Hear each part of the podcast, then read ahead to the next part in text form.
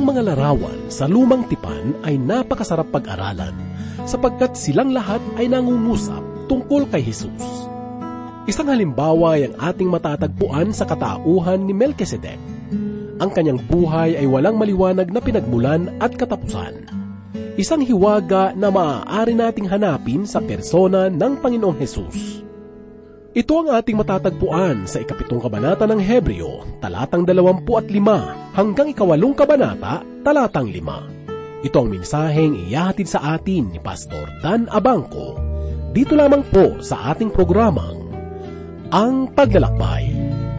Gayon na lang ang pagsinta ng Diyos sa sanlibutan na ipinako si Jesus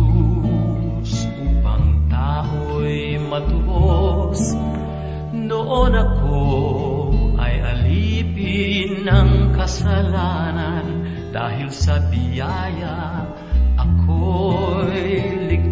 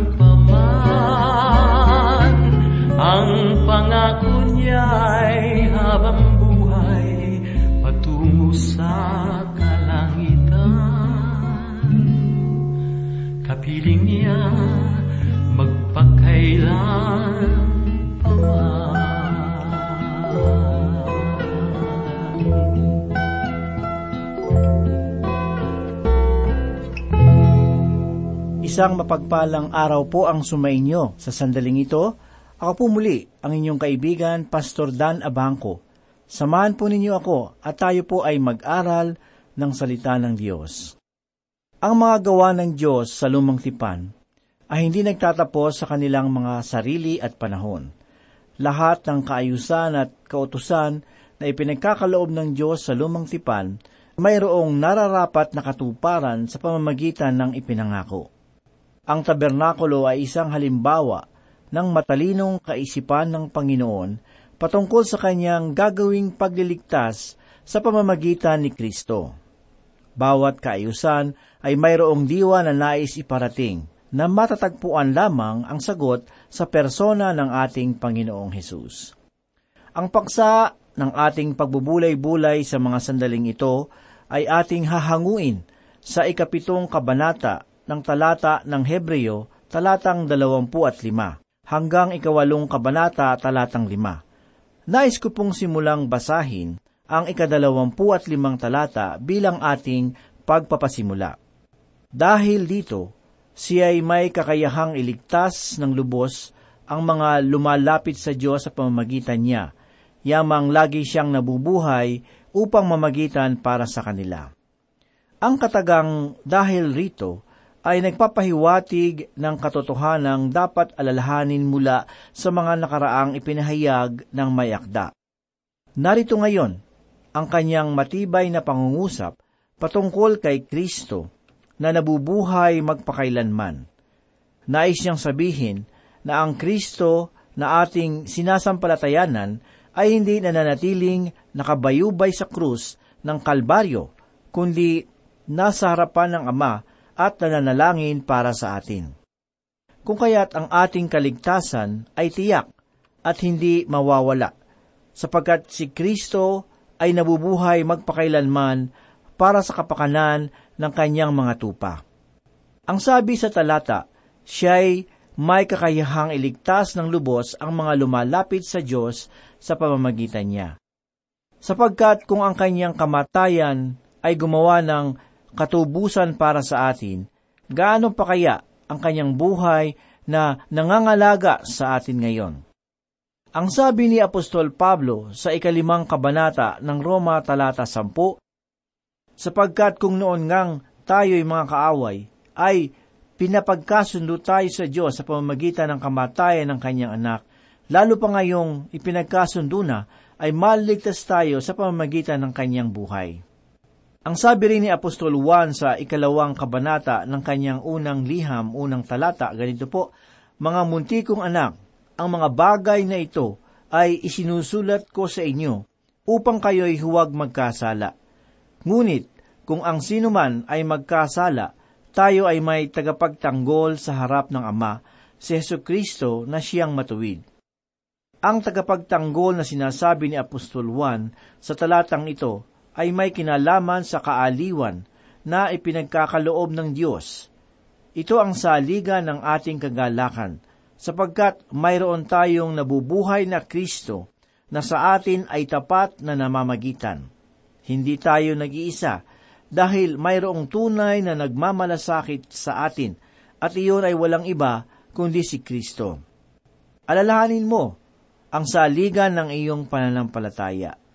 Hindi ka nananalig sa patay na Diyos, kundi sa buhay at makapangyarihang Panginoon. Ang sabi pa sa ikadalawampu at anim na talata, sapagkat nararapat na tayo'y magkaroon ng gayong pinakapunong pari, banal, walang sala, walang dungis, hiwalay sa mga makasalanan at ginawang lalong mataas kaysa mga langit. Si Kristo ang tanging pangangailangan na makapagbibigay kasiyahan sa ating mga kaluluwa. Siya ang nagbayad ng ating mga pagkakautang at pumasan ng ating mga kasalanan upang tayo ay matubos.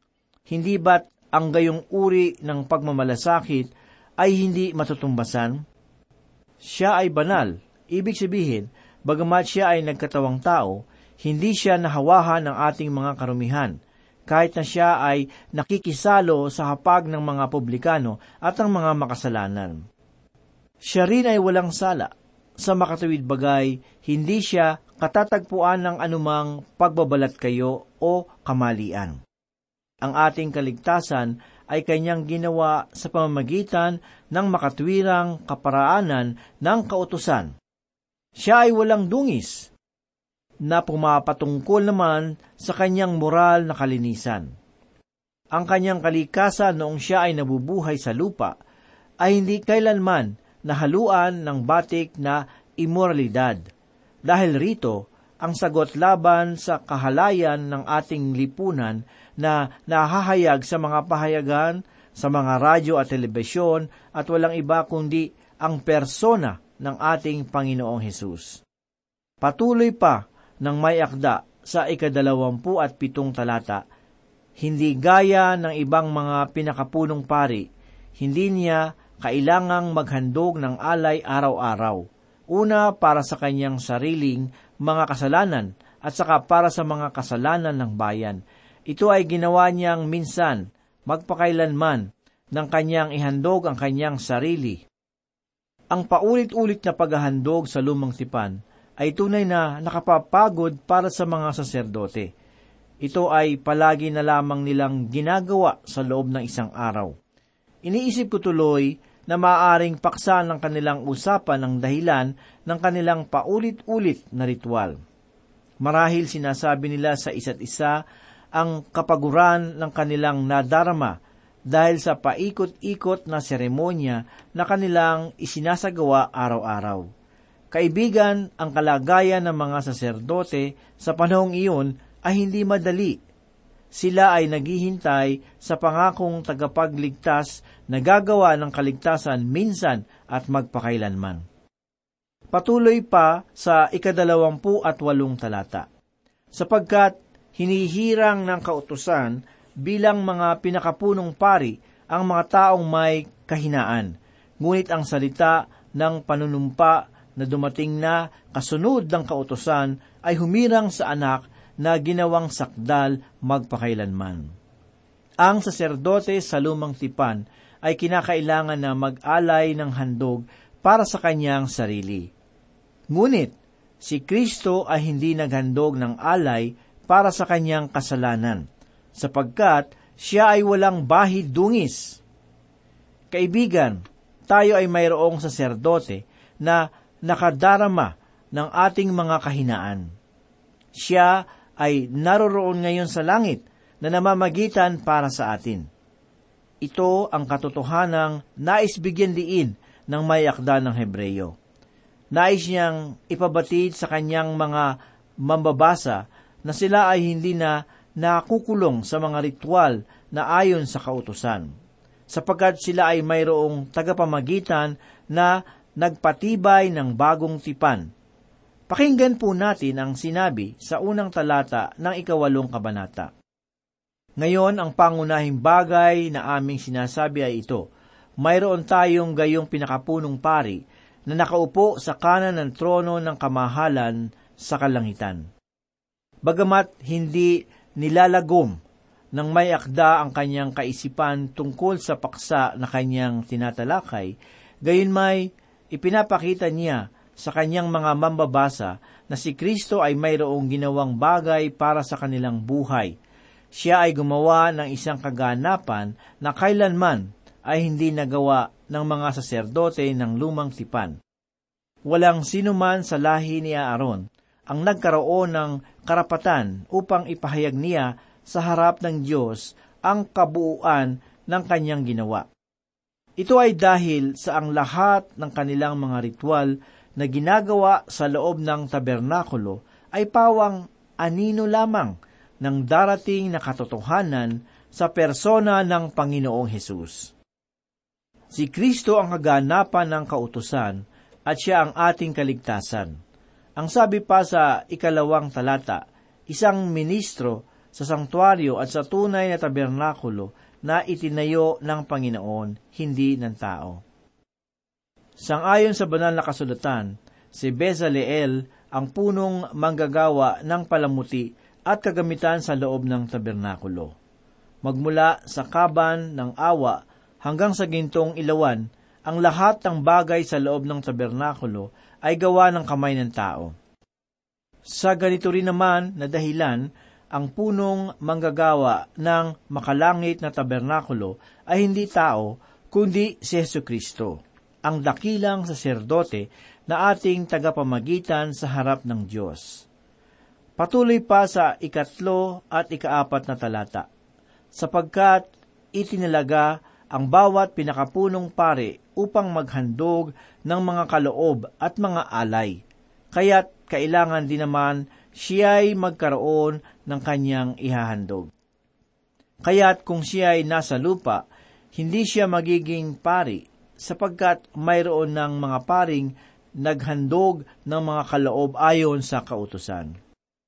Ang talata na ito ay malinaw na nagpapakita na ang panahon ng pagkasulat ng liham na ito ay babalik sa panahon ang templo sa Jerusalem ay hindi pa nawawasak. Sapagkat batay sa pahayag, ang mga saserdote ay patuloy pa rin sa paghandog ng mga alay.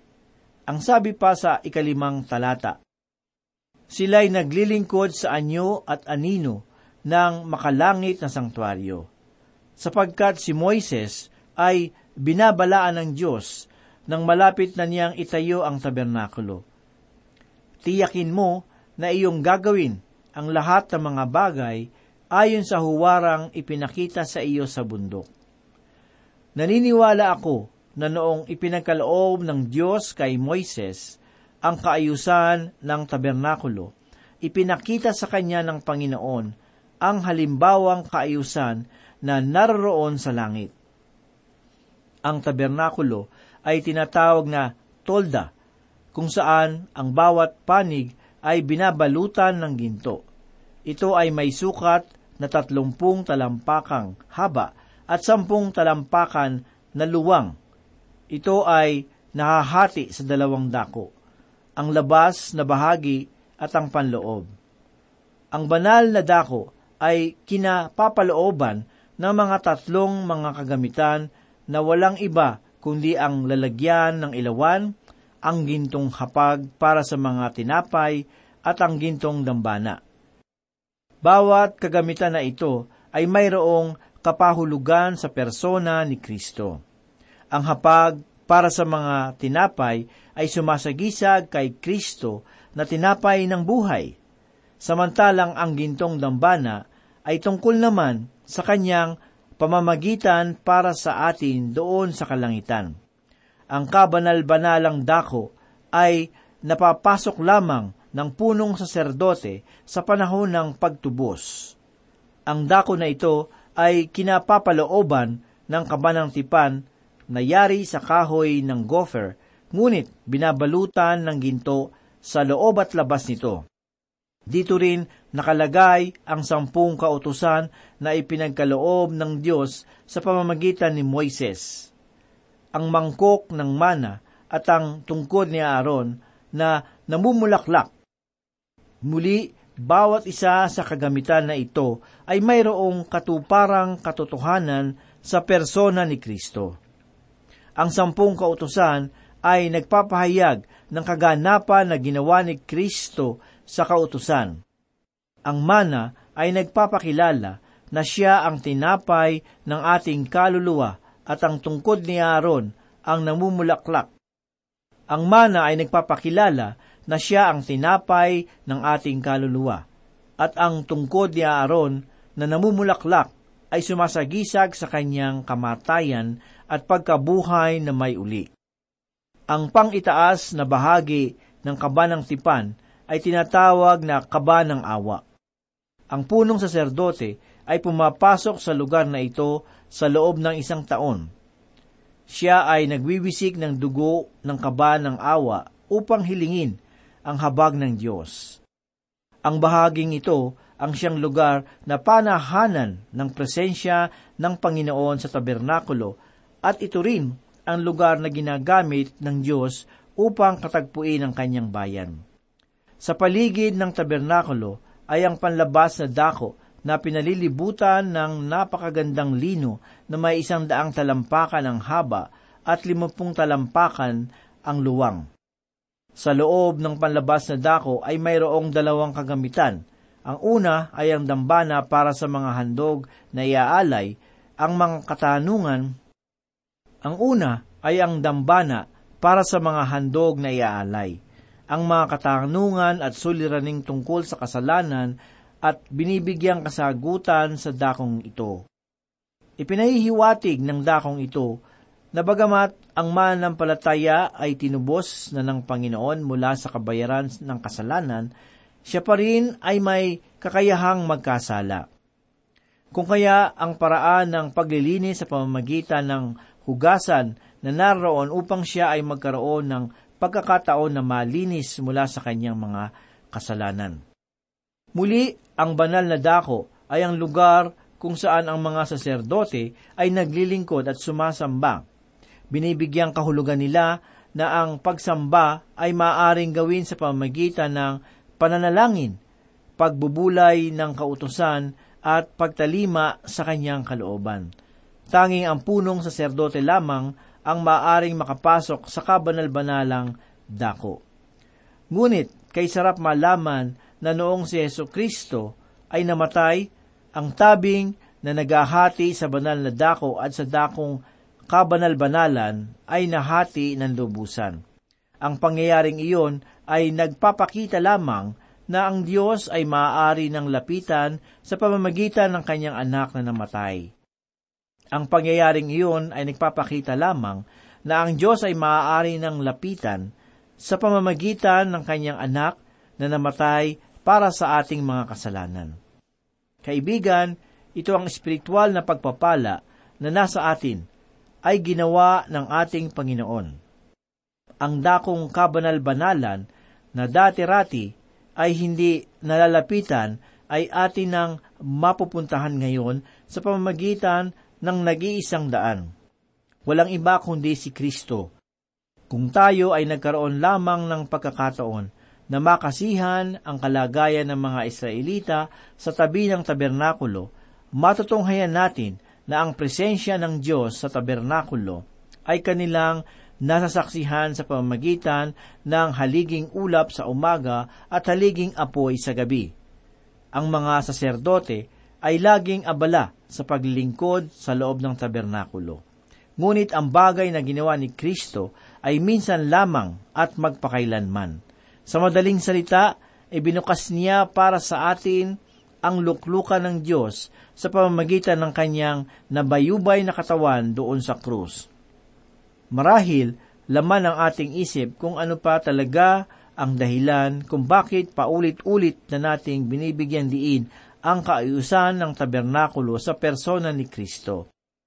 Inihayag niya sa atin ang kaganapan ng kaligtasan sa pamamagitan ng kanyang anak. Naway, pagsikapan nating maging totoo ito sa ating mga buhay sapagkat ito ang pinakamahalagang bagay na ating magagawa bilang paglilingkod sa Kanya. Patuloy nating tuklasin ang salita ng Diyos sapagkat dito lamang natin matatagpuan ang buhay sa pamamagitan ni Kristo Jesus. Si Kristo, ang ating dakilang saserdote, ay makapagliligtas. Ito po ay ayon sa Mateo siyam, anim hanggang pito. Patutunayan ko sa inyo na dito sa lupa ang anak ng tao ay may kapangyarihang magpatawad ng mga kasalanan. At sinabi niya sa paralitiko, tumindig ka, dalhin mo ang iyong higaan at umuwi ka. Tumindig ang lalaki at umuwi. Sa pamamagitan ng ginawa ni Jesus sa lalaking may kapansanan, isang paralitiko na marahil ang karamdamang iyon ay taglay niya simula pa ng kanyang pagkabata. Ito'y nagpagaling. Sa pamamagitan ng ginawa ni Jesus sa lalaking may kapansanan, isang paralitiko na marahil ang karamdamang iyon ay taglay niya simula pa ng kanyang pagkabata. Ito'y napagaling ni Jesus at napatunayan din niya sa mga naroroon na nagdududa sa kanyang kapangyarihan na magpatawad ng kasalanan.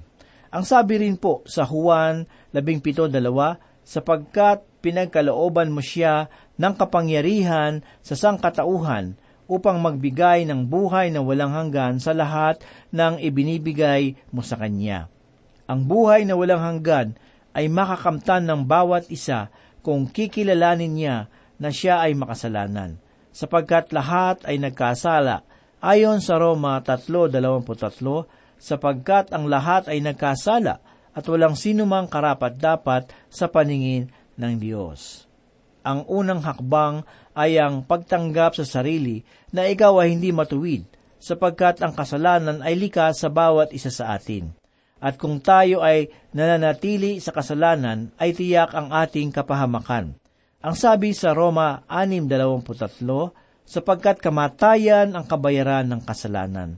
Mga kaibigan, ang kamatayan na sinasabi rito sa talata ay hindi lamang pisikal na kamatayan, kundi ang pagkahiwalay mo sa presensya ng Diyos magpakailanman. Isang napakasaklap na kalagayang kaibigan. Kailangan ring kilalanin ang ginawa ni Jesus doon sa krus ng Kalbaryo. Ang Panginoong Jesus ay ipinako sa krus sapagkat ito ang kabayaran ng ating mga kasalanan ang sabi po sa Roma 5.6, sapagkat noong tayo'y may hina pa, namatay si Kristo sa taktang panahon para sa makasalanan. Kaibigan, ipagkatiwala mo kay Jesus ang iyong buhay. Kilalanin mo na ikaw ay makasalanan sapagkat ito ang sinasabi ng salita ng Diyos. Ihingi mo ng kapatawaran sa Panginoong Hesus ang iyong mga kasalanan Sumampalataya ka sa Kanya bilang iyong tagapagligtas at Panginoon. Kung ito'y gagawin mo, tiyak na ikaw ay mapapatawad sa iyong mga kasalanan at kakamtin mo ang buhay na walang hanggan. Samantalahin ang pagkakataong ito sapagkat hindi natin hawak ang ating buhay. Walang makapagsasabi kung ano ang maaaring mangyari sa atin mamaya o bukas sapagkat Diyos lang ang nakababatid nito. Kaibigan, mayroon bang makakahadlang upang kilalanin mo si Jesus sa iyong buhay bilang iyong tagapagligtas at Panginoon? Manalangin po tayo. Muli Panginoon, kami po ay nagpapasalamat sa mga sandaling ito at napag-aralan ng iyong mga salita. Ikaw ang aming dakilang saserdote. Ginawa mo ang isang bagay na kailanman ay hindi namin kayang gawin. Ang ibigay mo ang iyong buhay upang mabayaran ang aming mga kasalanan. Salamat o Diyos sa iyong dakila at walang kapantay na pagmamahal. Patawarin mo po ako sa aking mga kasalanan at tulungan mo po akong talikuran ang dati kong buhay na lugmok sa kasalanan. Ito po ang aming dalangin sa pangalan ni Jesus. Amen. Sa pagmamahal